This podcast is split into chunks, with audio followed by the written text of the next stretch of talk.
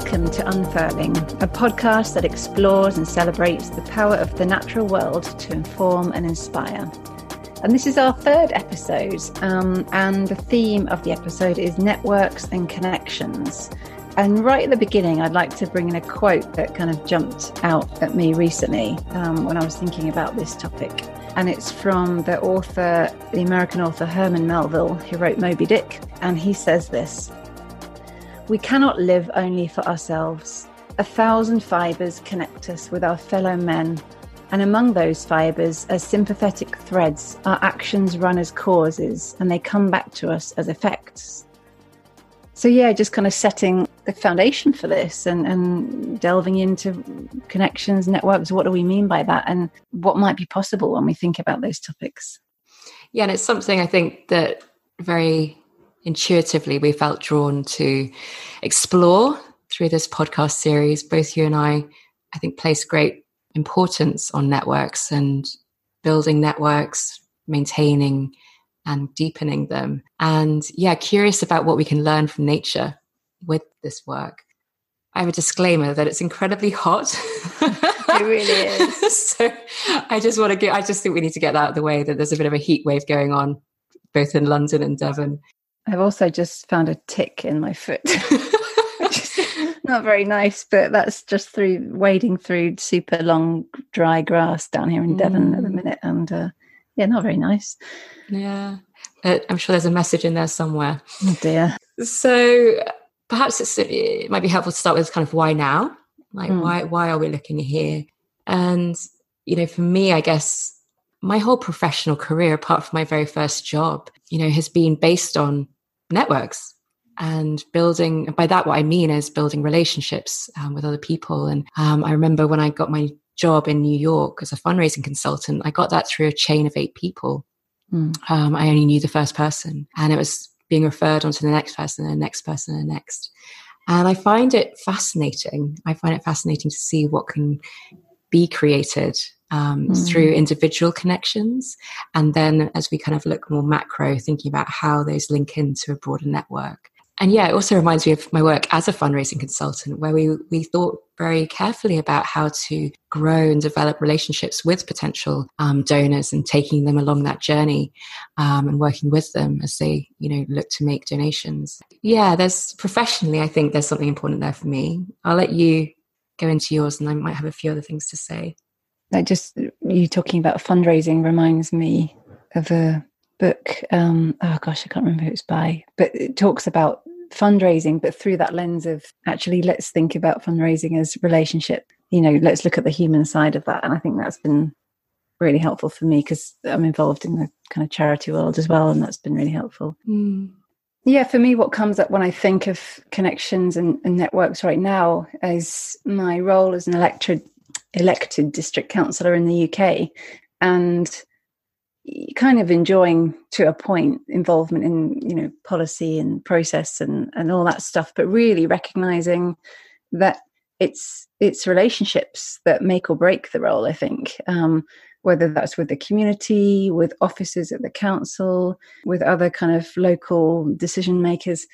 And really for me i enjoy investing in that kind of the soft side of the role. So that the mm. relationship making and the the listening and the conversation more so than the rest of it. Yeah so that comes up and, and as well as my role in kind of developing a, a well community development network really that works around the world. And again seeing that spending time investing in relationships and the processes around listening and, and conversation they have been really powerful and they build trust and community. And from there, you can achieve some really wonderful things. So, yeah, I guess we both have got that kind of, well, quite nuanced um, and really interesting experience of networks and connections. And so that's why we wanted to look at this episode mm. today. Yeah. Yeah. And I think just in that, uh, just in the context of the world right now as well with COVID 19, we, we are kind of living through a real life experiment of seeing how networks and connections can be both positive and negative actually with the the testing and the tracing that we can do we can see actually how a virus is spread in a way i, I feel like networks connections have been on my mind in that respect. Mm-hmm. And then mm-hmm. also potentially as people lost their jobs or feel their jobs are you know under threat, there is a question about leaning on one's network. How do you leverage it? How do you build on those relationships? And for me, there's a question around breadth and depth of relationships as well. Mm. Um, and I'm kind of curious about what we might be able to learn from nature mm. here as well. Yeah, like like you've just touched on, people have lost their jobs and and been some really awful kind of ripple effects from this. Um, but again, thinking of my kind of local place, I also see signs and really tangible examples of Im- increased community resilience because of COVID and increased togetherness and connection. Um, so I think it's interesting what COVID is highlighting in terms of mm. How how it's damaged our support networks and and yeah, whether that's practically through jobs and so on, but also how it's enhanced them in some places. Yeah, absolutely. I can feel that in our local community that it has been enhanced in terms of yeah, people coming together for helping out in gardens or helping each other. There's definitely been that sense. Mm, so then it's how do we hang on to that good stuff and how do mm. we really learn from the the the more negative impacts so actually similar to our last episode we've loosely structured this episode around a coaching model we won't kind of go into detail but looking at where we are now where we might be um, and then the various options and, and priorities we might take t- to get there at this point, I'm feeling the urge to get my Cambridge Dictionary back out. Of course. Um, uh, to define, you know, what are we actually talking about? And obviously, this is just one way of looking at it. Um, so, network, yeah, there are just a few definitions of this. So, I'll just use one being a large system consisting of many similar parts that are connected together to allow movement or communication between or along the parts or between the parts and a control center.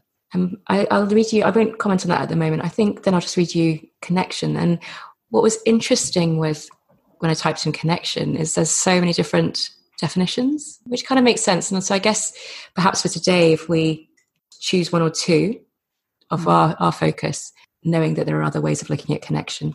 One is um, the state of being related to someone or something else. So that relatedness and relation is the kind of key thing. And then also the state of being joined or connected in some way.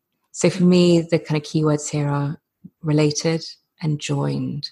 And I guess when I think about connections and networks, the connections make up the networks. You know, they could be one to one connections, one to many, and then together they form this network, whether it's a network of ideas, network of people, supply network, yeah, and I'm noticing actually um, increasingly the word ecosystem used mm. either in place of the word network or maybe is something slightly different, like a sort of specific network in a particular you know organizational cultural i think that's helpful that idea of the individual connections making up that bigger ecosystem that bigger network the bigger mm. the bigger picture and when you talk about connection it makes me think of something from the the researcher and author um, Brene Brown. She talks about connections by saying, um, "I define connection as the energy that exists between people when they feel seen, heard, and valued, when they can give and receive without judgment, and when they derive sustenance and strength from the relationship." And I like that because it sort of really highlights the I guess the responsibility that we have in when we're in relationship, mm. um, and and puts a bit of I guess kind of human flesh and, and realness on that kind of concept of connection. Yeah, yeah, there's something about you know not just magically happening that there's there's work involved. Yeah, with connections, with relationships with people. I always remember my one of my former coaches talking about love and love being a, an active word. It's not just mm. something that magically happens which then reminds me of various ideas and quotes around paying attention and being curious. And like you say, that takes effort. It takes effort to deeply listen to someone and to mm-hmm. hear what they're saying and to to give them time. I love the idea that you care by being present, mm-hmm. and I mm. think there's something about pr- presence. You know, you can only really create relationship by being present.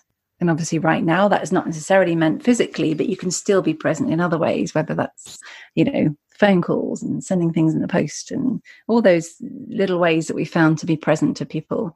So, we've touched on the fact that we want to spend a little bit longer looking at where we are, the kind of reality of things, and then from there move into where we could be um, and how we might get there.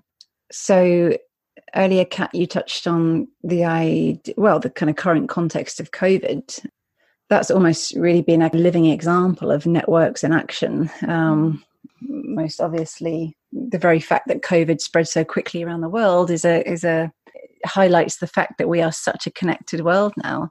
Yeah, and, and again, um, kind of closer to home in our country and even locally, I've seen the the reality of, for example, really fragile supply chains that because of over reliance on you know, a particular whether it's shop or um, import structure, whatever it might be, you know, there were shortages in food, um, and same with PPE equipment. Um, fragile um, supply chains that haven't got that inbuilt resilience. Something I've seen locally that has worked really well is what I've been seeing increasingly as a, a, local supply network rather than a kind of fragile supply chain.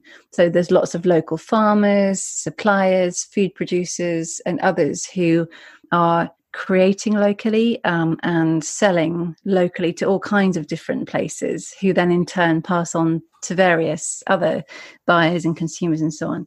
And it's just really got me thinking about, you know, in the same way that nature creates resilience through diversity, um, mm. how could we bring in better resilience into our supply chains? I touched on earlier the fact that I've definitely seen increased community resilience in some ways because of COVID. I've also seen, and this is not just because of COVID, I, I, I feel certainly a kind of for some people just increasing isolation and disconnection mm. and increasing division in the world whether that's through you know the media and rhetoric we hear and the, the narrative that is just the norm now we, even with distant far off presidents in certain countries and the, the, the division being created or whether that's just hyper locally um, people that don't have a safety net and actually COVID's just pushed them over the edge. And I deal, I've dealt with a number of residents who who are just really struggling. This morning, I had a phone call with a gentleman who, you know, his own words were, I just feel really disconnected. I feel really isolated. So, recognizing that there's pockets of wonderful connection and community and, and great networks in some places, actually, not everybody's feeling them. If we're to move forward, we've got to bring everyone with us. Yes. It's got to be a collective journey. And it just got really, it really got me thinking about that. Yeah, and it's interesting actually because often, you know, when we when we're purposely not talking about networking mm. uh, on this podcast, that may be something for later. But yeah, often when I hear that word, I, I feel like it's about using people yeah. for one's own advancement. Yeah. And normally that's financial or in terms of position. And yeah, it's interesting to think of it more from a relationship perspective and bringing in people that perhaps don't, in the short term, directly lead to one's advancement or things like that, but actually by bringing people on is going to have a much better effect on society. Yeah, which then reminds me, sorry, I'm getting a bit quote-tastic here, but um, there's a quote from, I was reading Martin Luther King Jr.'s letter from the, his when he was in Birmingham jail, um, and he says, Injustice anywhere is a threat to justice everywhere. We are caught in an inescapable network of mutuality, tied in a single garment of destiny. Whatever mm. affects one directly affects all indirectly. Um, and as you speak, and as I think about the guy I was on the phone to this morning, that quote came to mind. You know, it's mm. it. Yeah, we can use networks for our own gain, and there is a there is a way that you can do that well. There's nothing wrong with that per se, but it's we're kind of going a bit deeper here, aren't we? We're looking mm. at um, yeah, networks, not just that kind of sometimes quite hollow gesture of networking. Looking ahead about, you know, what is possible through networks, through connections. You know, there's a question for me about breadth versus depth as well, you've alluded to. But also, you know, what can good networks enable? So whether that's improved well-being, you know, the example you gave earlier of that gentleman, better sharing of information. You know, there's there's a lot that can be brought in here through enhanced networks. And it, it's yeah. it's funny. I, we were thinking about the nature perspective clearly because that's you know what we're interested in in this podcast. And when I thought about networks and nature, the first thing that popped into my head were lungs. And another disclaimer, you know, I had a, a kind of pretty serious lung collapse in 2013. And so I've given lungs quite a bit of thought over the years the biology and the mechanics, and then perhaps the more psychological aspects, you know, linked to them, be mm. that grief, be that inability to express oneself, things like that, um, mm. which have a more Eastern philosophy flavor to it. But yeah, where, where, where my brain went was thinking about networks, was thinking about alveoli, um, which are the tiny air sacs in our lungs that take up the oxygen that we breathe in and keep us going. Just reading a, the number here, there are 480 million alveoli located at the end of the bronchial tubes. And when we breathe in, they expand to take in the oxygen, and when we breathe out, they shrink to expel the carbon dioxide. What's fascinating for me is actually the huge surface area that these structures that kind of keep us breathing, both when we're at rest and when we're exercising, um, cover. And it's more than 100 square meters, which is just phenomenal, really. Yeah. And there's something for me about how can we use that analogy of the alveoli helping us take in the oxygen so taking in what we need to to literally to breathe to live to function well and how can we use that analogy to you know as we look to expel or decrease or remove things that aren't serving us as a society or as individuals it felt something that feels important about that yeah i like that the kind of collective in breath and the collective out breath mm. what are we choosing to take in and and it makes me think of the word inspiration which i think literally mm. means in mm. inhalation you know yeah. inspiring breathing in um, how can we i guess one of the things we love to do with this podcast um, is like we say inform as well as inspire and often that's just shining a light on great examples out there but how can that inspiring that inspiration literally be a kind of in breath and a fresh way of thinking. Mm. Um, and with that, how do we choose what we leave behind, what we exhale? So I really like that analogy. When I think about what what's possible um, from my point of view, I guess I'd see, as as you've mentioned before, that the individual and the collective level there. So as individuals, I would love everybody to feel um, deeply in relationship, whether it's with you know one person going back to the idea of depth versus breadth you know having a deep good relationship with one or two people um or you know many more people of course but i would love everybody to feel deeply in relationship and, and able to connect and find ways to connect and pay attention um and use that practically if it's you know jobs they're looking for or simply because actually you want to build a stronger community where you are whatever it might be. I would really love us if we are all deeply living in good relationship with good connections. For me that means we are all being who we are. We're using the strengths we have. Um, and i think if we are all doing that well we we really harness the power of what our globalized networked world can be and what it can do so from there, I'm going to jump straight into. We're going to sort of go through a few examples of um, places we see this stuff at work that might help certainly us, but perhaps some of you think about how do we get to that place of being individually um, well connected um, and, and, in good relationship, but also collectively mm. um, part of a good network and a good good ecosystem of humanity. Um, and what immediately comes to mind for me, and I think it's something I've touched on before, is how I've used the idea of forest networks in an organization that I've helped to develop, um, which is the charity Arukah Network. That's A R U K A H. And we are um, a network of people around the world in different countries who are all, in one way or another, working on community health and well-being in the places that we live. I'll kind of sum up the journey that i went on in thinking about this and just offer a few uh, learning points for me on that journey.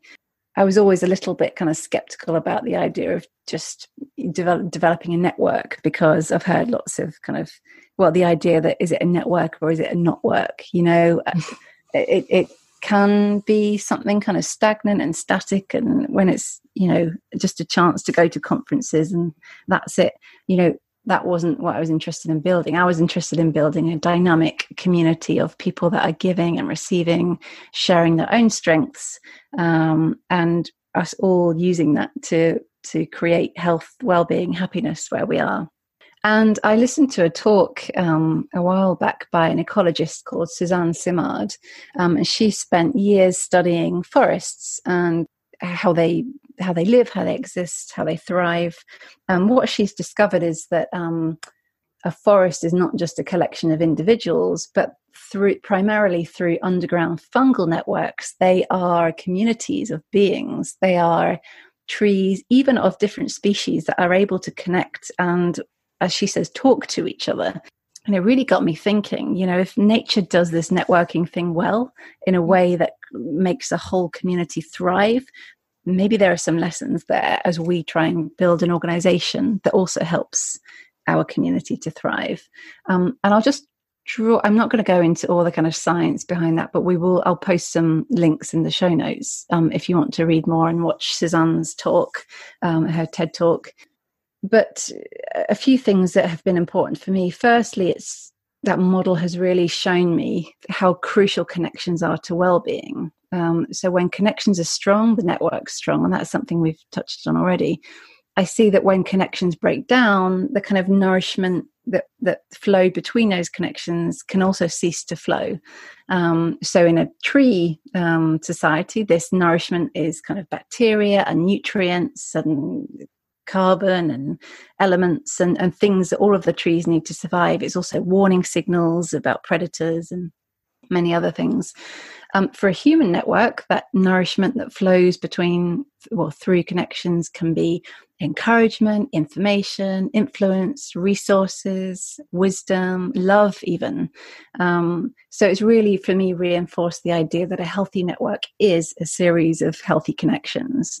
Mm-hmm. Um, secondly, the forest um, idea has shown me that a healthy network doesn't necessarily well doesn't rely on hierarchy but rather on kind of reciprocity and mutual respect. So within the forest there are what's known as what are kind of affectionately known as mother trees. So these are kind of wise older trees who have seen a lot and know a lot and they pass on nutrients and learning and direct the flow of them.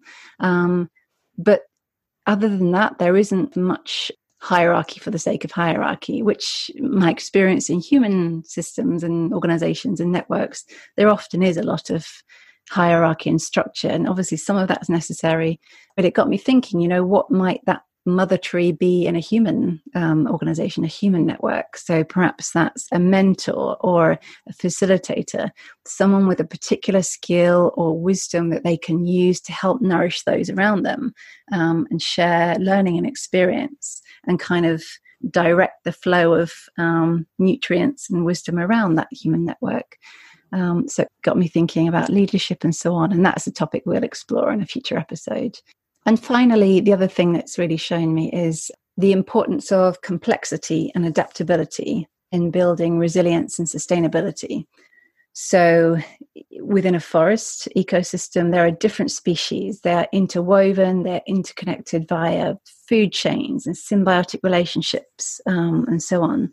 And as I was thinking about human networks, in this case, our organization, um, it really made me think about wouldn't it be wonderful if each part could really rely on another part? So, this could be, for example, um, community members learning from other community members who might have different strengths and skills, but who nonetheless, by sharing them, we can be more than the sum of our parts. We can be in symbiotic relationship with others who are not like us and both gain deeply um, and create something bigger than we would have done on our own.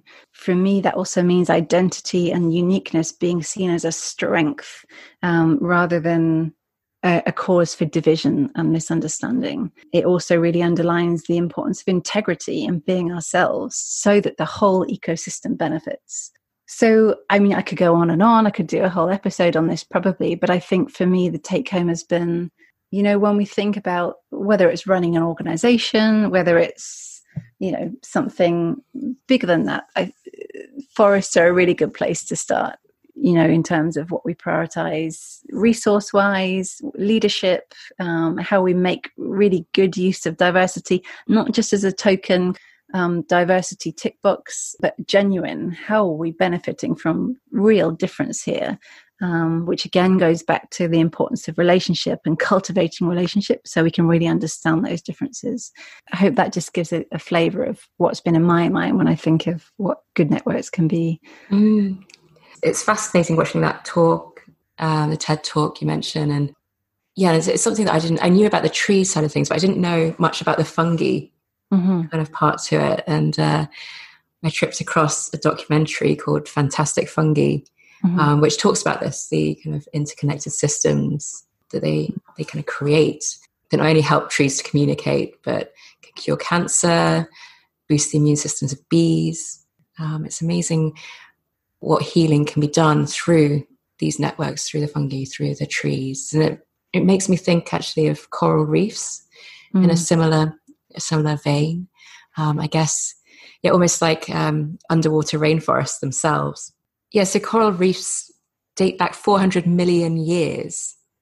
And with every, you know, temperature change that the Earth's gone through, they have managed to adapt. That quickening of temperature rising is actually causing alarm amongst scientists in terms of coral reefs at the moment. And I guess it might be helpful to spend a few minutes here just thinking about what coral reefs do and then looking at some of the, the damage that's been done to them and some ways that are being explored to help them recover. But yeah, kind of how this relates to our own human networks. And I guess one of the reasons that yeah they've come to mind is, I mean, they literally look like networks, don't they? And so instantly that kind of makes me think of them. But also that idea of symbiosis that you mentioned um, just now. Um, so the idea of the the algae that live inside um, coral reefs, giving them that vibrant color. Because um, actually, corals are naturally translucent. And it also makes me think of the fish um, species that um, are able to help and live through them. So I've got a quote here um, of 4,000 fish species, and some 25% of marine life depend on coral reefs at some point in their existence and that fish keep the algae that grow in corals in check, allowing corals to breathe and access sunlight. So there's a real sense of um, yeah interconnectedness. Um, a few more quotes, and then just thinking about where they get harmed. So an estimated 500 million people earn their livelihoods from the fishing stocks and tourism opportunities that reef provides and they buffer shorelines for the effects of hurricanes as well. And apparently are even offering hope for new drugs to treat cancer and other diseases. So incredibly important, and yet, particularly in the last four years, have been really under threat. Weather patterns caused warmer waters in the Pacific Ocean. And it's particularly warm then anyway, and it killed off a third of the corals on the Great Barrier Reef. Mm. Um, and since then, roughly half the corals on Australia's um, reef, Great Barrier Reef, have died in subsequent bleaching events. And by bleaching, what I mean is when corals um, are under stress from hot temperatures or from pollution, they end that symbiotic relationship with the algae, um, typically expelling them and turning white. There's something here for me that, that feels, I don't know, linked to what can happen in this world you know we can we can actually create wonderful networks and yet due to external pressures politics economics financial pressures environmental pressures you know we can expel people from the networks um, networks can collapse mm. and yeah it's interesting kind of there are, there are some uh, scientists scientists who are trying to help to protect coral reefs, either through kind of creating almost like national parks for them, others who are growing corals on underwater plastic lattices. Wow. Um, so there's there's one group of scientists in Florida doing this, and they've grown or regrown over seventy thousand corals from five different species on damaged reefs. Hmm. So it's quite interesting thinking what can we do to help build up networks that have flailed and with this example, there's climate change behind all of this, actually, that really needs to be addressed um, if corals are to survive and thrive. So far in this, we have been talking about human networks. This is being paralleled in the non human natural world too. And mm. just given an example of that. You know, this is how things could go. Um, and it reminds me actually of your quote about the the butterfly's wings mm. um, and things we're doing here are having this impact halfway around the world in coral coral, coral reefs. You know, how much more might might they be having an impact on relationships and and so on closer to home? Also, um, so as not to get too serious, when you were giving your facts about cor- coral reefs, I was holding out for a quote from Finding Nemo. Um, but I didn't hear one. So I'm going to offer one instead. And it's silly, but actually, maybe there's a deeper point to it. Yeah. So Bruce, the great white shark, which of course is a great name for a great white shark, Bruce, mm-hmm. um, says, I am a nice shark, not a mindless eating machine. If I am to change this image, I must first change myself. Fish mm-hmm. are friends, not food. Oh. and I and that's kind of silly, but also I quite like what he's saying. Um, you know, it's mm. how what does this mean for ourselves? Cor- coral reefs halfway around the world, or even forests for some of us can feel really distant. Mm. Um, but what can we do to cultivate relationship and connection, and so then see that kind of ripple effect, that domino effect?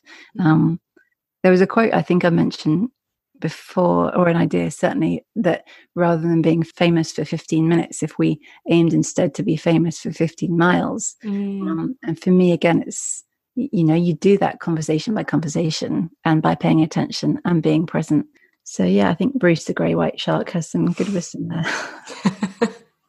yeah, and I guess it makes me think, you know, thinking about Bruce and Nemo, um, that I think my mum wanted to call my brother Bruce, um, but it didn't go ah. with Matthews, which was my maiden name. So uh, sorry, that made me go slightly sidetracked. So we haven't really spoken about individual species and how mm. they um, may kind of organize themselves in terms of um, their connections, their networks. And I, I think yeah, it's clear there are many different ways to do this. And I think as we think about humans, there are obviously different ways to do this too. Mm. Um, one example I think that a lot of us would, would think of when we think about um, animals with close bonds um, would be elephants. And uh, they are, uh, you know, known for their intelligence, um, their close family ties, and also their social complexity. And yeah, just uh, there are certain kind of uh, patterns that emerge within elephant communities, you know, having the leadership being the matriarch. Um, and then how they organize themselves, first of all, into families. Um, so, an elephant family is usually um, one or more usually related adult females and their immature offspring who feed, rest, move, and interact in a coordinated manner and have close and friendly ties. Mm. Um, and within that, there's extraordinary teamwork, and they're very cooperative, um, helping each other with offspring, decision making, getting resources, and defense beyond that, there's then a bond group level. It's kind of almost like a second tier of relationship where a bond group is usually determined by genetics with as many as five or more families. Now, their bonds are weaker than those within a family, and nonetheless, they do form alliances against aggressors and help each other with one another's offspring. And so, moving a tier above that, there's the clans, which mm. are families who share the same dry season home range. Um, and normally, whilst they won't hang out, where there are times of plenty, they will gather together in large social groups, moving wherever there's good food and, and a good social life. Um, and they can intermingle with each other, these different clans. And then moving through to populations, to large social networks. And something I found fascinating was the idea that because elephants live so long, that they can accumulate social and ecological knowledge over decades. In Amboseli, a female elephant may physically encounter hundreds of other inter- individuals in the course of her daily range. And it will be related to her by different degrees in, in terms of how often she's met them before, the qualities of the previous meetings. And these factors will shape the nature and define the form of their relationship. And I just feel that there's there's quite a lot of similarities between how we work as networks as humans. You know, it's how often do we come across people how you know deep do we go with our relationships when i when i hear you talk about their social structure, I also think of um, termites, and they have a social structure with the king and queen at the top, and then various kind of workers and and others. And some of them, some of the, I think worker termites are blind and they communicate using vibrations and chemical signals. But anyway, they, they use that social structure to create incredibly complex structures and termite mounds. And these could be huge. I've seen them um, across sub-Saharan Africa, and they're just you know they're they're, they're huge. Some of them are big as a house. We've touched on that that phrase social network when it comes to animals, um, mm. and that's a sort of physical, organized thing that they use to um, to to live and to thrive. Ideally, when I think of social networks with humans, I what actually comes to mind is social media, um, mm. whether for good or for bad. But I think increasingly um, papers are coming out showing some of the harmful impact actually of of social media. Of course, there are many good things too. I've seen communities organizing during COVID and so on using social media. For me, actually, it brings up the question of imagination. You know, Mm. animals and animal behavior and animal social structures are really varied. You know, one size doesn't fit all. Um, they create a structure that works for them so that they can reproduce and, um, you know, be safe and find food and all these other things. And it makes me think how do we, yeah, look to the animal kingdom so that we can get imaginative and creative as to what social network means for us. It can't just mm. mean being online you know um, clicking likes on on Facebook. It can't just mean that. And I think there's something that going back to that theme of joy and wonder in our first episode. How do we um, how can we be inspired by the natural world? How do we look at the wonder of a termite colony and, and use that to think creatively about what good social networks could look like for for humans beyond the rigid structures that we might have come to think of that whether that's mm. you know online social platforms or something else. So I, i'd love to see i guess sort of experimentation. How do we how do we perhaps try new things and, and see what works out in the in the natural world? Yeah almost kind of i guess as we're coming near the end it makes me think who's around us individually mm-hmm. you know, who's mm-hmm. who's in our in our world. You know, some may be strong links, others less strong. You know, as we talked about with the idea of the elephants. Mm. And it's almost like, what do each of us want to create as a network? You know, what feels important for our own well-being, for well-being of other people, for our own advancement, you know, as well, and development.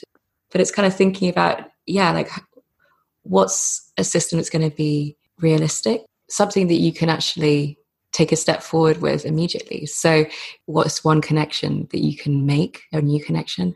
What's one connection that you can deepen?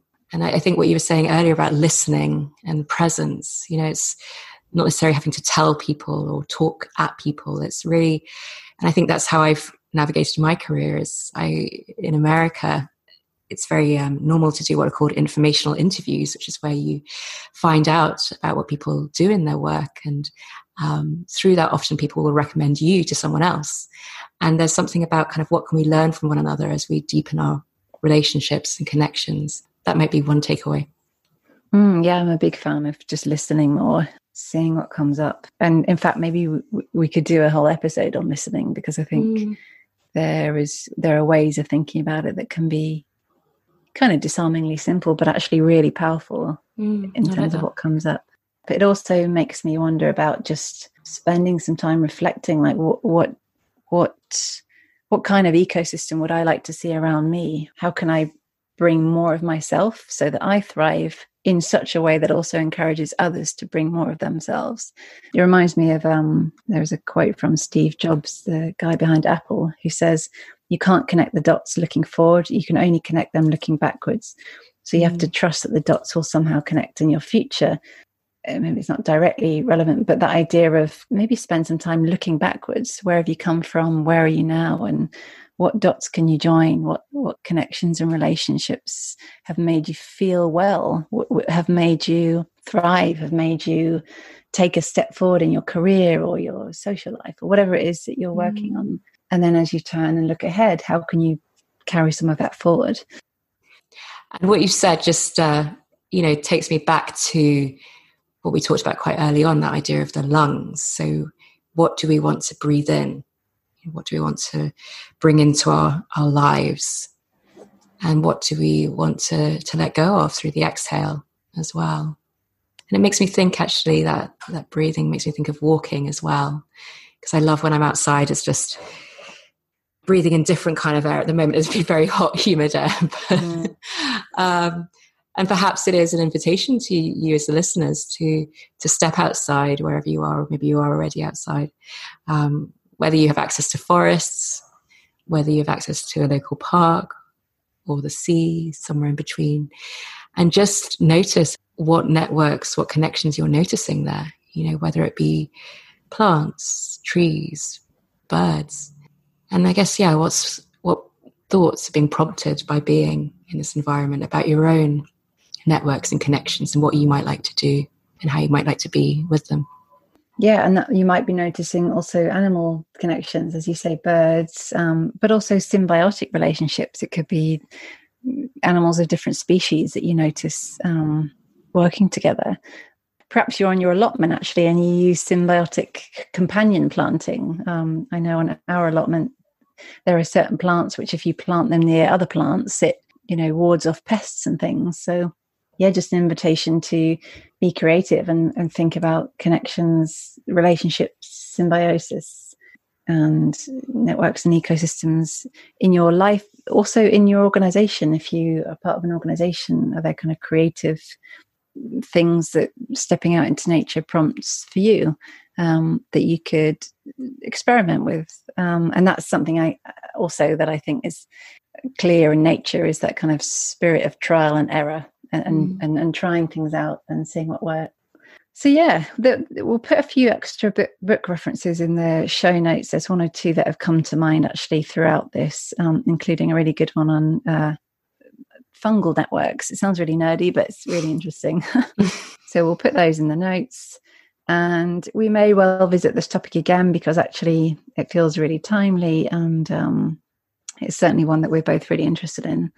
Um, so if you have any thoughts, comments, questions, we really invite them. We have a, speaking of social media networks, we have a mm. Facebook mm. um, group called Unfurling Podcast, which you can search for. And that is, you know, we're building that to be a kind of safe space for people to connect with, share ideas, resources, ask questions, get support in thinking about some of the stuff in their own lives. So you're very welcome there. So I think with that, we draw it to a close? Hmm. I'm grateful for our connection, Elizabeth. Yeah, me too. I appreciate it. Yeah. And um, we're grateful for those of you who are, you know, listening and have made it through episodes one and two. And we hope um, you'll take some value from this. And we look forward to hearing your thoughts and ideas. And indeed, we've had some suggestions from listeners about other topics. So, you know, if there are other things you're curious to hear about, um, we may know about it, we might, may not, but we can do some research as well. Yeah. So, yeah, as we explore the power of nature to inform and inspire. See you next time. See you next time.